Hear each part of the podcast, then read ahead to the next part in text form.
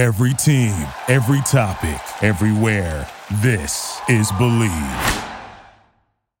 Hey everybody, the NFL season is in full swing, and you might not be at the games this year, but you can still be in on the action at BetOnline. What's up, y'all? It's your man Lloyd Spence, and I am excited about all the things that's going on at betonline.ag. Some incredible lines this week. You got to go check them out. From the game spreads and the totals to team and player and coaching props, BetOnline gives you more options to wager than any place online.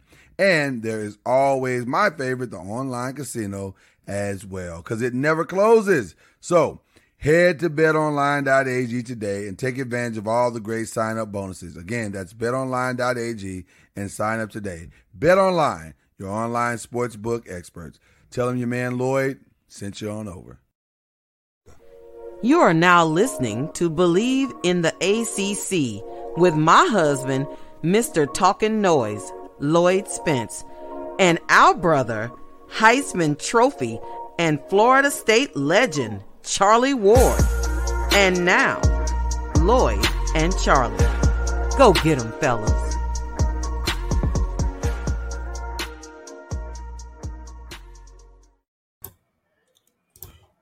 Well, we knew going into the weekend that one of us was going to come back not as happy as the other one. So that was the inevitability of what we were going with this weekend, as our two favorite teams were head-to-head this weekend. But I'll be honest with you, Charlie, I didn't expect the outcome that we got. I'll be honest. I did not expect that outcome. Why? Well, because I guess because we hadn't seen it. I had not seen Louisville put together a game yet where both sides of the ball played at an extremely high level. But they decided, and it's kind of ironic because you said right before we got off the broadcast, I hope this isn't the week that they figure it out on both sides. And this just happened to be the week. So you're listening to Believe in the ACC.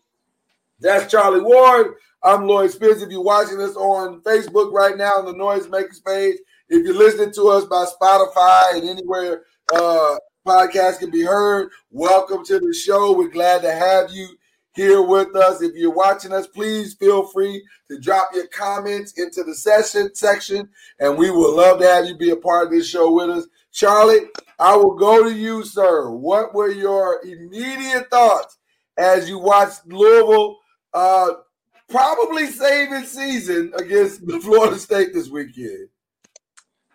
Well, you know, our initial thoughts early on, we had a decent drive where we scored on the first offense possession. Yeah. And then it just started to go kind of sideways. And what I mean by sideways is, you know, it just seemed like we couldn't get right. On defense, we couldn't stop them. Hawkins, you know, had a career day in the first half. Yeah. And a lot of it was, you know, just poor angles, not making tackles, all the things that, of course, he had something to do with.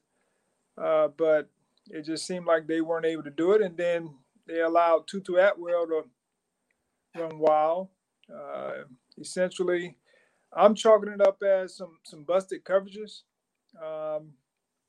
because, I mean, they put him in positions to where he can go one-on-one against whoever it was that was trying to guard him. And as we know, and they found out and they saw that they can't do that. I mean, it's just – and so it was tough. Tough defensively, and then offensively, you know, we just missed opportunities. I mean, we drove the football down a few times, and unfortunate bounces where, you know, got an interception. Guy should have caught the ball. Got in the red zone quite a few times and couldn't do much with it. And so, you know, we only scored 16 points, but we could have easily, you know, scored as many as 28. You know, or more, but that's the name of the game. And, you know, we just offensively, defensively, we just didn't have it to where we could keep up with them. But Louisville just had their way well, which was not surprising. But I just, you know, of course, I'm looking at it from FSU's standpoint. They just didn't seem like they were, you know, doing what they're supposed to do. You know, I don't know the ins and outs of the defensive calls offensively, but, you know, when it's all said and done, there's no way you can tell me going into the game that they were going to have Tutu Atwell going one-on-one, you know, against anybody, you know, which to me was a big mistake if that was the game plan. Well, it to me, it came down to, and I appreciate Alan, who just jumped in, Alan Brown jumped in and said, you know, the key was limiting the big plays. I agree. It was like Louisville said, what we're not going to do is we're not going to give up any big plays. We might give up some yardage, but we're not going to let one player just beat us. And so they decided not giving up big plays, and it was the opposite with Florida State. Florida State decided, well, where do we – you know, I guess they just didn't – I don't know if they didn't understand the speed that Louisville had, or I don't think it was a respect thing, but surely they saw the film and saw that Louisville does have some speed on that team. But I don't know. It was a weird game. I guess the thing that really surprised me is because I thought the one thing that could definitely beat Florida State was that if they let Tutu Atwell break out. And so maybe there was more concentration on stopping him than it was in stopping the run. Maybe they felt like they could stop the run, and they really underestimated what Javian Hawkins could do. But Javian Hawkins had a phenomenal day. I mean, just you can't ask for more than that. 16 carries, 174 yards. I mean, that's a great day of football. And Malik Cunningham was on point. I mean, he played a solid. This was the game that you hoped he would have had all season long. And it just seemed like everything came together. And after they gave up that first big touchdown to Jordan Travis, that was it. They locked in pretty well for the rest of that game. They did give up a second one on that pass to, I think it was Ontario Wilson. They gave it like a 4-yard, 6-yard pass or something like that. But other than that, I mean, they just played a really, really solid game all the way across the board. Man, I'll be honest with you, with the momentum that they came into this game with, Florida State came into the game with, I was surprised. I really was. I thought it would have been a far more competitive contest than it was. But no, Louisville got the win that they were looking for, and they looked like the team that we all thought they would be. Yes, they played well. You know, and it's just a hard pill to swallow when you sit there and watch on the other side where you missed opportunities here and there. And you know, one thing that as a quarterback that you really want, and Malik Cunningham, you know, got his wish, which was, you know, they took advantage of when they blitz. They didn't protect, you know, they went man-to-man for the most part. And that is one of the easiest things from a quarterback standpoint to be able to, you know, be as accurate on, especially if you have an inside receiver that is dominant as Tutu. You want to see guys blitz and give it an opportunity.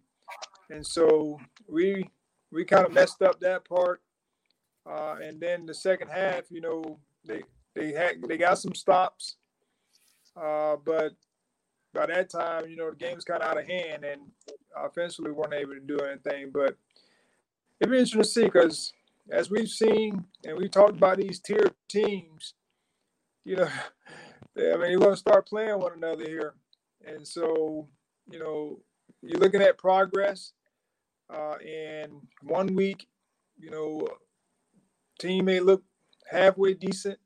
And then the next week, you know, you get what we've been getting from the bottom tier. But it'd be interesting to see how things move, you know, moving forward, how these teams start, progressing. Well, another team that showed up this weekend and listen, I think they may have listened to our show and was like, y'all gonna quit doubting us. Y'all gonna give us our respect, because man, Notre Dame dominated Pitt, and I mean they made that defense look ordinary. Now I still say I know Ian Book had 312 yards. I know he had 3 touchdowns, but I'm still saying 16 for 30 is an okay day. It's not a great day. It's an okay day, and I don't know what I don't know. Listen, to me, it's just an okay day. What are your thoughts on Notre Dame? But they did dominate the game. Now you can't take anything away from that. Well, I mean, there's no sugarcoating that they dominated, and I think they're peaking or playing well at the right time. Even though the week before against Louisville, they had a tough time. But Louisville, of course, is progressing as well. I mean, they have athletes and they have a solid team. But it'll be interesting to see, how Ian Book did look much better, in the passing game. I did watch him, and it looked like he knew where he wanted to go to football, making some accurate throws. He has some weapons that's, bringing him along as well. So it'll be interesting to see how he does this week. Of course, they have Clemson, but it'll be interesting to see how they continue to progress. I know defensively, they're pretty solid on that side of football as well. So it should be a very good game, but they definitely did what they were supposed to do this week, especially with Pitt and the backup quarterback being in there. I mean, Pitt's kind of offensively struggling. Oh, yeah. The kid, Joey Yellen, he had a rough day. 10 for 27, only 101 yards. 3 picks. You can't win a game throwing 3 picks. That's just a recipe for disaster. But man, it was interesting. I thought Charlie, because the running game for Notre Dame has been their strength all season long, and they only rushed for 115 collective yards. Their biggest rusher was Sebo Flamister, who had only had 48 yards. And Ian Book had, I think, 40 yards himself. But, big man, their receiver, Ben Skoronek, he had 2 monster plays, 107 yards, 2 touchdowns. He had a really big game. Yes, like I said, I think they got some receivers that's coming around. Yeah. Now, and Ian Book, is doing what he's supposed to do, which is getting the football into their hands. I just remember one play where, they had a stay route and a go route on top of it. And Ian Book, rolled to his left and threw the ball all the way back across the field to the guy who was running the stay route. And that was just a great awareness, because he definitely looked down the field to see if there was anyone down, but there was no one down. And he looked back and hit him, and I don't know if the guy, I can't remember if he scored or not, but it was a big play for them. Mm. But just, that kind of awareness just goes to show you that he's on, on his game.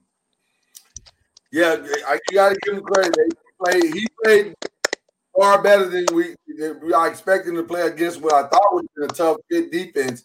But I guess it's hard to be a tough defense if you got to be on the field for most of the game.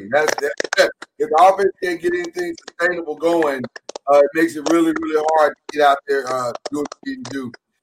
Another, I wouldn't call it surprising in the outcome, but surprising in the way that they won. Miami got the win against Virginia. But it was a defensive win for sure. They won 19-14. The offense didn't really do anything that was dominant, although Eric King kept the ball moving the entire game. So he had a really good game, 21-30, 322 yards passing. But it really came down to just them being able to move the ball but just wasn't able to convert those so much into a lot of points, mostly field goals, but they still were able to dominate on the defensive side of the ball. They held, they really held Virginia Tech. I'm sorry, not Virginia Tech. I'm sorry, Virginia. They really held Virginia in check for most of the game, right up to the end where Virginia kind of made a run and scored late. I think it was like 5 minutes left in the game to go with Rashan. I think it was Rashan Henry was the quarterback, Brendan Armstrong. So it was interesting to see. It was interesting to see that game. It wasn't back. It was a more defensive struggle. I guess I anticipated for that game. Yes, it was. It didn't seem like Miami was ever in danger of losing the game. Right. I'm not sure if it was because of Virginia's inept ability to feel like they were putting any pressure on them to win. But Virginia does have, a solid defense. And offensively, they have some weapons, but Miami was able to, kind of shut down. I don't know if Davis played. The time that I saw, he didn't make very many plays. Mm-hmm. But, Virginia's they're an up and down team right now as well. They play some tough teams, but they're definitely up and down. And it's it just didn't seem like they were ever threatened. Miami, as far as winning the game, they kept it close, but Miami seemed like they always had it in control, throughout the game. Miami is a really good, balanced team, and I'm impressed by what they're doing and that they're able to win multiple ways. And I think something like that plays big the longer the season goes on. That you can win multiple games different ways. That you're not just one note. So I know Miami fans probably didn't love that win, but I think as the season progresses, they are going to love that win because you want to win those kind of games as well when things are clicking, but not in the way that it has been clicking all season. And you still find a way to hold off a team and to win a game. That's still an impressive win, by the way. Yes, it is. And one of the things from an offensive standpoint. They're, quick team. They like to get to the line of scrimmage and play with tempo. The one thing they did when they needed to, slow it down for a minute offense, they did. Yeah. So, waiting to the last minute or last few seconds on the play clock to snap the football when they were up. And so those are things that you kind of watch. When you're sitting there watching the team, I know they were talking about keeping the foot on the gas against certain teams and all that, but since they've been humbled a little bit, they've started to play a little bit more, not carefree, but more understanding of the clock, time and score, yeah. Those types of things, and so that's. On the coach's part and the players' part to know when to keep the foot on the gas, who they can keep the foot on the gas, and also when they need to slow it down to run clock and preserve a win. Yeah, the most shocking game I think again, Wake Forest upset over Virginia Tech, and looking at Wake Forest record, I think they're 4-2 now. They're kind of back in the mix now. Like it is definitely for believable that a 2 or a 3 or maybe even a possible 4-win team could meet Clemson in the ACC championship. I don't think the second team that plays against Clemson in the ACC championship they're all been defeated so far. So it's possible that it could be a 2-win team. Or even a 3-win team, maybe even a 4-win team. Who knows? But Wake Forest put up an amazing upset against Virginia Tech and put themselves back in the hunt. And I'm impressed. I got to give Virginia Wake Forest credit. They pulled it off. Maybe there's some of that Virginia Tech magic That's 1-0. Yeah, it was, you know, Wake Forest, we said, you know, they played well against Clemson. They just were overmatched. But, you know, they played well against Clemson. And so they're a team that they have a style as well that you have to deal with from an offensive standpoint. At one point, you know, the defense was a little suspect. They were giving up a lot of points. But now they look like they've turned the corner in that respect. And it's 4 wins, you know. That's not bad at this point where you're having to miss games and all the different things that's going on.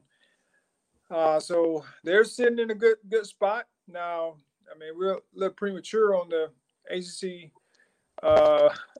finals, but I think they're heading in the right direction, which, you know, that's a good sign. But Coach Clawson, he's not a bad coach. He does a good job with him. Well, you know, I guess the reason why I bring that up is because, you know, to be 4-2 or 3-2 at this point, I mean, I didn't expect that. When we started the season, Wake Forest was not one of those teams that I felt like would be in the mix and in the conversation. And now, I mean, the whole thing is kind of flipped on its head, and now you look at them and they got a shot. They got as good a shot as anybody. Yeah, they do. And then we'll talk about them this week coming up. They stomped their foot because I don't know why, you know, but, you know, when the games are competitive, you know, at one point in time, you're with, you know, you're kind of, you can be up and down. Yeah. What I mean by that, you know, they won 23-16. When you're not scoring a whole lot of points, you come up against someone that can score a lot of points and then play some solid defense, then you struggle. Yeah. So, you know, it's hard to put stock in quite a few of these teams in the ACC just because of just the inconsistencies that you get each and every week. Right. But you have to just try to look for trending, you know, if they're trending upwardly in whatever form or fashion, but they are trending. They are definitely trending in the right direction. So, whereas also Virginia Tech taking their second loss, they may not be trending in the right direction. So, it'll be interesting to see how this all unfolds as the season continues. Dr. Jekyll showed up as Georgia Tech whipped by Boston College, or as they say, Dr. Jekyll got their hide whipped by Boston College. Boston College is another one of those teams, 4-2 now on the season. They are an anomaly. I don't know what to think about Boston College. Just as much as I don't know what to think about Georgia Tech. Georgia Tech, Jeff Sims, 171 yards this week. Not the greatest game at all. But Phil Yurkovich made the most out of his 145 yards and 2 touchdowns. And he rushed for 94 yards, which is crazy to think that he rushed for 94 yards. But that was enough. That was enough for them to pull out the victory against Georgia Tech. Well, as we said, Georgia Tech is up and down just because they're young and they're still trying to figure it out as well. And Boston College, you know, they're kind of consistent. They've definitely opened some eyes for this year with a new head coach. Yeah, and you know, they're playing a different style on offense, and defensively they've always been solid.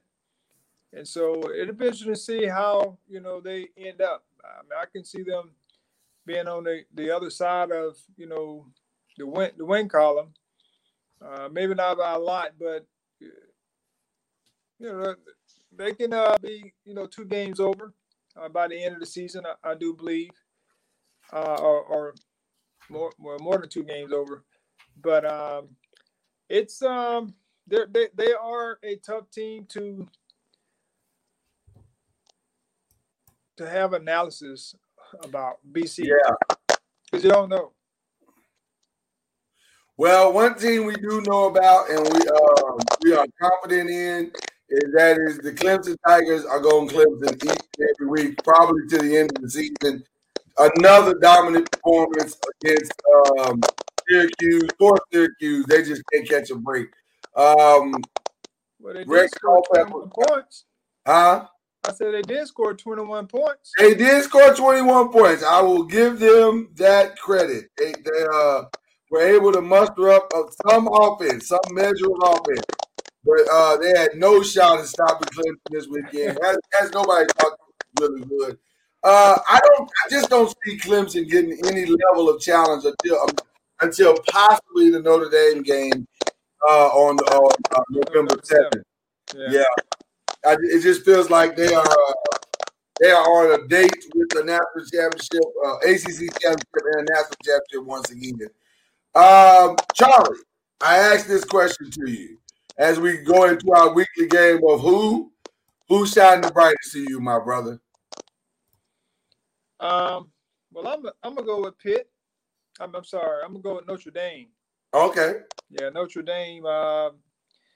They manhandled Pitt, which was a bright moment, bright spot. I know they handled my Florida State Seminoles. But we were expecting a little bit something different from Pitt. But they definitely just manhandled them. So they're one of the teams that I thought shined the brightest on Saturday. I am always hard on Ian Book week in and week out. I've been hard on him all season. I will make him my player shine the brightest because he kind of carried his team. You got to give him a lot of credit.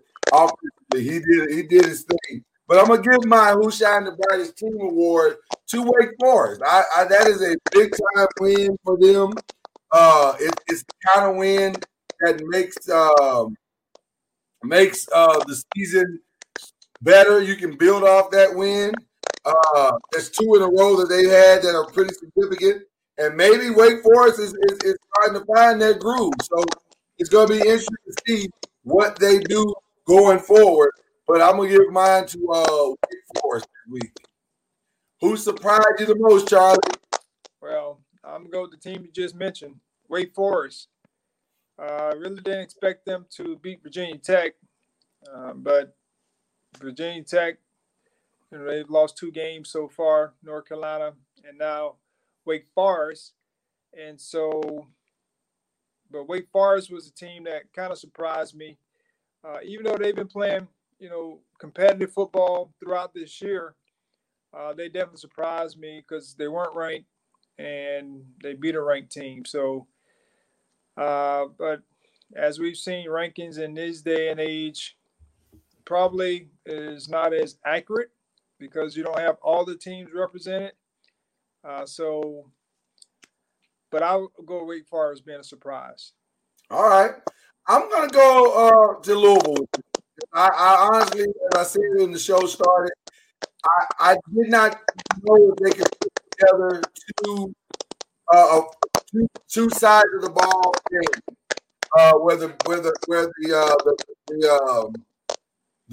offense and the defense played well at the same time, and they finally did that against what I think is a much tougher opponent than people give them credit for. So yeah, I'm going to go with Louisville on that one. Alex said Louisville kind of bright for him, and Wake was his surprise as well. I'm going to go with Louisville as my surprise team. I really was shocked that they played as well. Charlie, who needs to work this week? Who needs a little bit of work? Maybe go back to the drawing board a little bit. I'm going to talk about my Florida State Seminoles defense. They need some work. this week. You know, even if it's just rallying to the football, flying to the football, being able to tackle guys in space.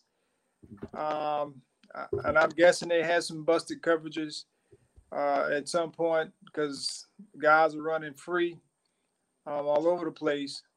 And so I think the defense needs some work. And I'm sure Coach Fuller will get them, you know, moving in the right direction. And the second team that I think needs a little work is the Pitt offense. But I hope they don't get it together for this week. Now, see, you keep saying that, bro. And every time you say that, the team gets it together. So you might need to stop saying that. So it's Pitt's offense. Okay, I'm going to go with Georgia Tech.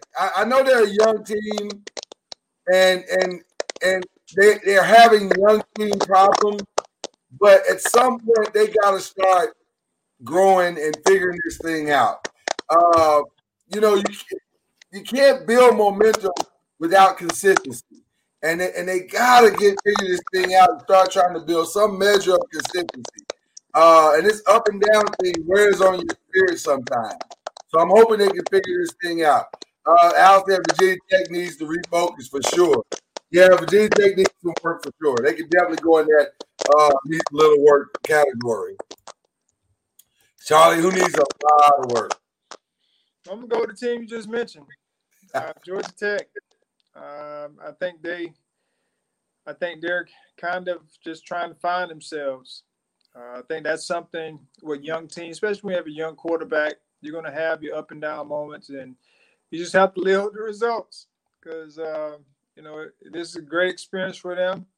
They're playing quite a few young players to be able to give them some experience. And, you know, but while you're going through it, you still need some work to try to make things happen for this year. What when you have a young team like that, Charlie? So again, where do you start? Like, because it's so inconsistent, where do you start?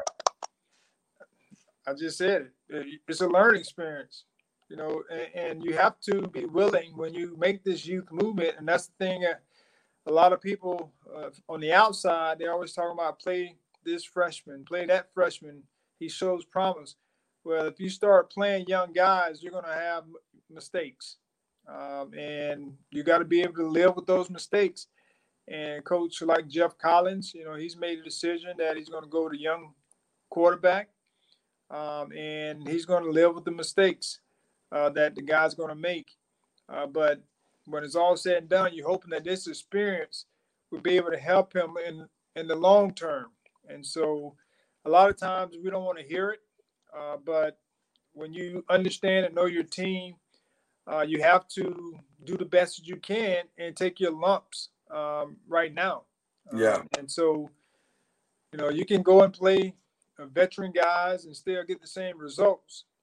But the next year, you may not, you know, be able to develop some of the young talent. And so you just have to know where you stand. And if you're the coach who's on the hot seat, and, you know, you may not have the luxury to be able to play young players, and you need to go with veterans that you feel more comfortable with.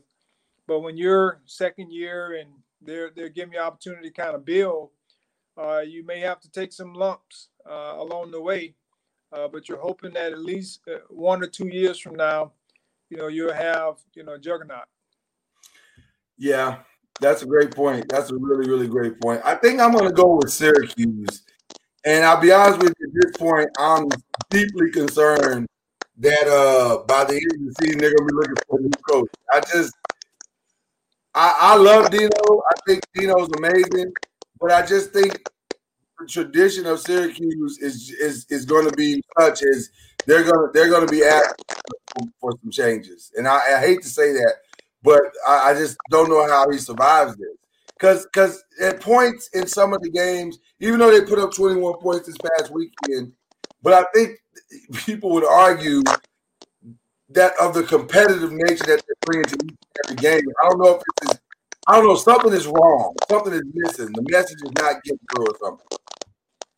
Well, you know, Syracuse, they haven't fared as well this year as they've, you know, we thought they were trending in the right direction a couple years ago. And I just think it goes back down to the quarterback. I mean, I don't know who they have playing quarterback now, but, you know, you have to have a solid guy back there to help, you know, make the offense go. Now, and you know, he's pedestrian at best. It's just hard to overcome bad play. I mean, it is. It's just you can overcome a few mistakes, you can overcome a lapse in angles that you take, whatever in the play, but just overall bad play is just that's tough to overcome week in and week out. I agree. Yeah. Charlie, who's your top five this week, my brother? I got four. I got Clemson, 1, Notre Dame, 2, UNC, Miami, and then the fifth team is a question mark. It's a big old gigantic question mark. I hear you, man. I'm with you. I don't. That 15 is a pick'em. Yeah, that 15 is a pick'em. I think I'm going to go with Clemson, number 1. I think I'm going to go with Notre Dame as well, number 2. I think I'm going to go with Miami as my 3rd, and then North Carolina. And I, if you twisted my arm and twisted my hands to make a pick, I'll go with NC State. But I'm not sold on that. NC State? Yeah. I'll go with NC State, but I'm not sold on that. I can be talked out of that really easily. Yeah, I'm not sure about NC State. Yeah, it's up in the air, man. It's really up in the air. As we look forward to this week, I know we're gonna come back on and do this all again on Wednesday, but as we look forward to this week, Clemson will have another week where it appears that they won't be deeply challenged, if I can say it that way, in Boston College. Although Boston College is coming off a really good week. But it appears that they won't be deeply challenged. Right. But yeah, I was just going to say this. If you're Clemson, is this a trap game? Because you know you got Notre Dame coming up the next week. And you're looking forward to that. You're prepping for that. That's going to be a huge game. Maybe even a nationally televised. I mean, not nationally televised, but maybe the game of the week nationally. And dare I say, you may even get game day there. I mean, I don't know what game day schedule is, but I would think that's probably going to be the biggest game so far of the year.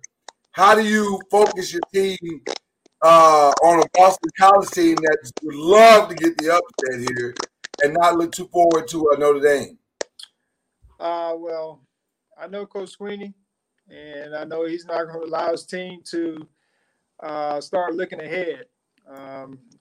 I know that's not his motto, look ahead, you know, to the next opponent.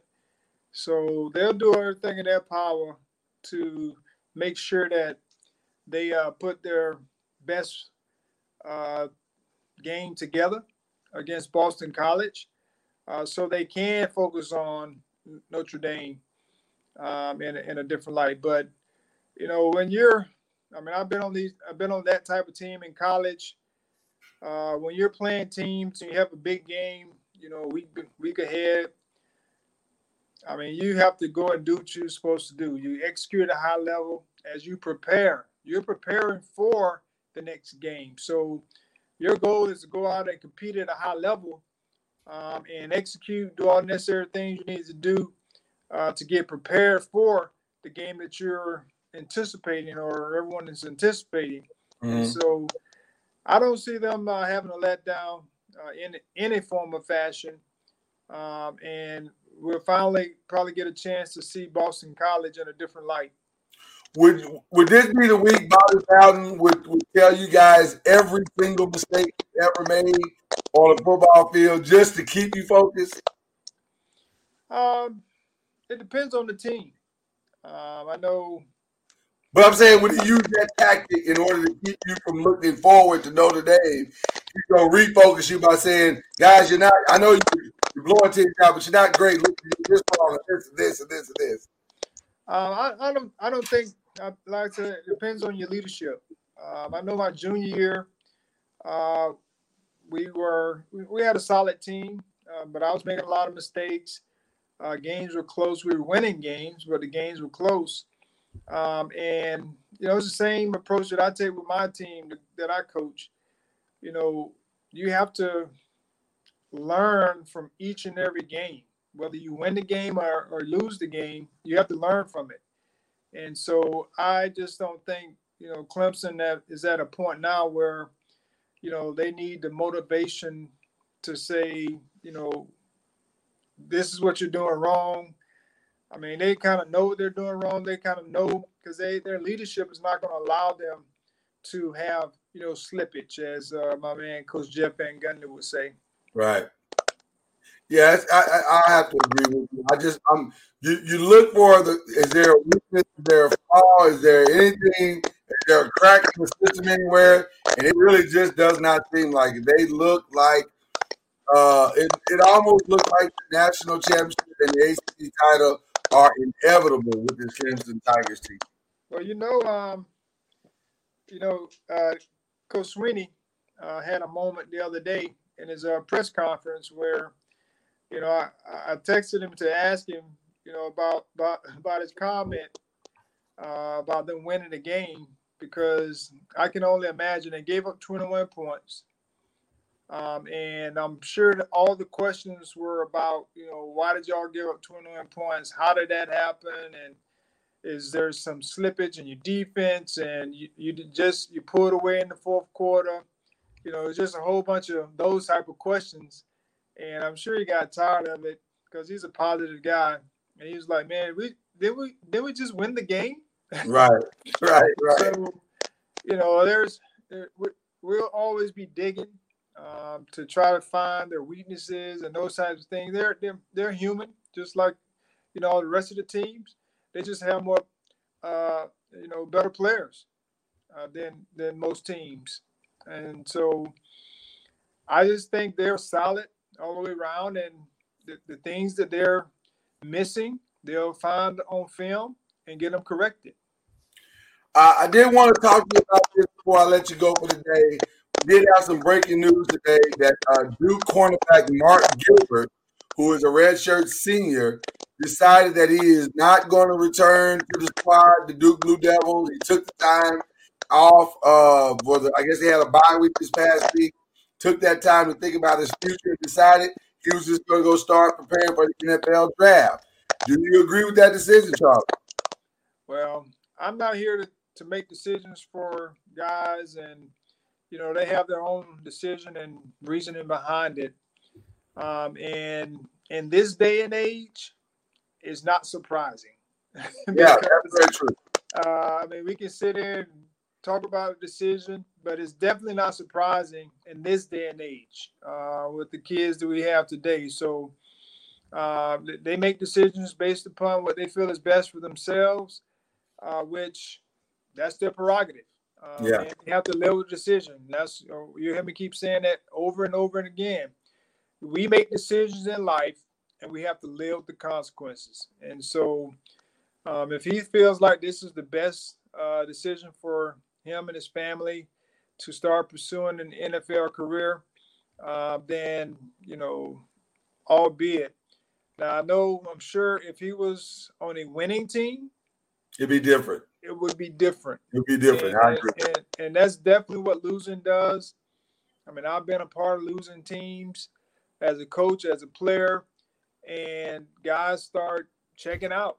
You know, the closer it gets to the season ending, guys start checking out and wanting to go and do something else. And so that's always a challenge when you're losing. that mentality just starts to creep in, and it's something that guys are doing today. Yeah, it's a tough call. I mean, I don't know the young man. I don't know his family situation. And maybe he's looking at his family situation and then measuring that against where the team is as a whole this season, saying, listen, it doesn't make sense for me to keep putting my body through this, and I can start using that time to get ready for the draft. So I don't know. It's very different from what you and I are used to. This type of thing was not the norm. When we were going through school, it is the norm now for sure. And I'm not even going to even say it's a bad decision. I'll just say, like you said, it's their decision. Right. And I think that, guys got to do what they feel like is best. It speaks to something that's different in our culture right now when it comes to team versus individual. Mm-hmm. And like I said, I don't know if it's good or bad. I can see both sides of the spectrum when it comes to that. But it's definitely different. It's definitely different than anything I'm used to. I was a little taken aback by that, to be perfectly honest with you, when that happened. I got the news of that this morning, and I was like, wow, really? He's opting out with like 4 or 5 games left to go. I mean, so it's different. Well, I don't know why you were taken aback by it, because it's been happening. Well, it is. Yeah, it is. I guess I just but I'm always surprised by it, Charlie, because it's different. It's a different mindset. And again, not saying it's right or wrong, because it's hard to say whether it is right or wrong. Because I can see the merit in doing it if you believe and you're getting good counsel that you're going to be a high draft pick or first round pick. I think. If you're for sure first-round pick, it kind of does make sense to me, especially if you're on a really, really bad team. If you're not a for sure first-round pick, then I'm a little confused by it, because there's always – the more teams have on you, the better it is for you to have better. So I go back and forth with the concept of it, and that's why I guess that's what surprises me, because obviously this kid must think he's got a pretty solid draft positioning. That is a good point that you just made. And I'll say it again. We have to make decisions. And when we make decisions, we have to live with the results. Yeah. And whether he feels like he's a first-round pick or a second-round pick, or he wants to improve his pick, by getting prepared for the draft, I mean – guys have to make their own decision. And when they do, you have to live with the results. And so, it's just unfortunate that, now Duke has to, go and find another, whatever position he played. Quarterback, yeah, his cornerback. And, I mean, people's already, well, the coaches, that's what they do, and they have other players, and Duke's not good. Everybody give him an excuse, but I just hope that he's making the right decision. I hope he gets his degree, which most kids from Duke, they go there and get their degree. Yeah. And he's able to fulfill his dream. That's what you want. That's what you go to. Most times they go to school for, to be able to have an opportunity to play professionally. And if he feels like he's at a point now where he's close, and he don't want to risk any injury, that plays a big part, I'm sure, in his thought process as well. Right. And if he feels like he's at that point, he has to do what he has to do. But I just know, for me personally, I couldn't do it. I don't care, where I was or what the draft stock looked like. I just know that's just not the way I was raised. And that was something that we just didn't believe in, especially in the middle of the season. Right. My parents always told me, if you're going to start something, you got to finish it. And so that's just something that always stick with me. It may be old school, but I just think it's a good life principle that we should all have. Yeah. I mean, we cut from the same cloth. I can't see doing it either, but Again, I don't know his life situation. I don't know his circumstances. I don't know anything about the young man. So it's a decision, and so he's made it now. You got to live with it. Hopefully there'll be no regrets on his end. You know what I mean? Right. So, well, man, it's always a pleasure, Charlie, man. I look forward to doing this with you every Monday and Wednesday for our Tuesday and Thursday podcast audience. This will be up tomorrow at 11 a.m. But for our Facebook audience, we appreciate you guys checking in today and riding with us. It should be another interesting week in the NBC. We'll come back on Wednesday right around the same time, 7:30, 8 o'clock, and we'll do it all over again, get you ready for the weekend, and preview the upcoming game. So, Charlie, I appreciate you, man. I appreciate you, and hope you guys are doing well. We are. We're doing a lot better. Yeah, we're doing a lot better. Well, that's good to hear. Yeah. All right, man. We will see each other on Wednesday. To our Facebook audience, we'll see you on Wednesday here on the Noisemakers page. To our podcast audience, we'll see you again on Thursday. You're listening to Believe in the ACC. That's Charlie Ward. I'm Lloyd Spence. We'll see you. See ya. You have been listening to Believe in the ACC with Charlie Ward and Lloyd Spence. You can tune in every Tuesday and Thursday on the Believe Podcast Network, Spotify, iTunes, and everywhere podcasts can be heard.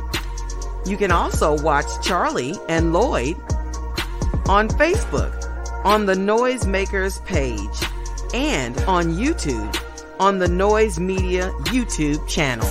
Please like, subscribe, and follow on all our platforms, and we will keep taking you inside the ACC.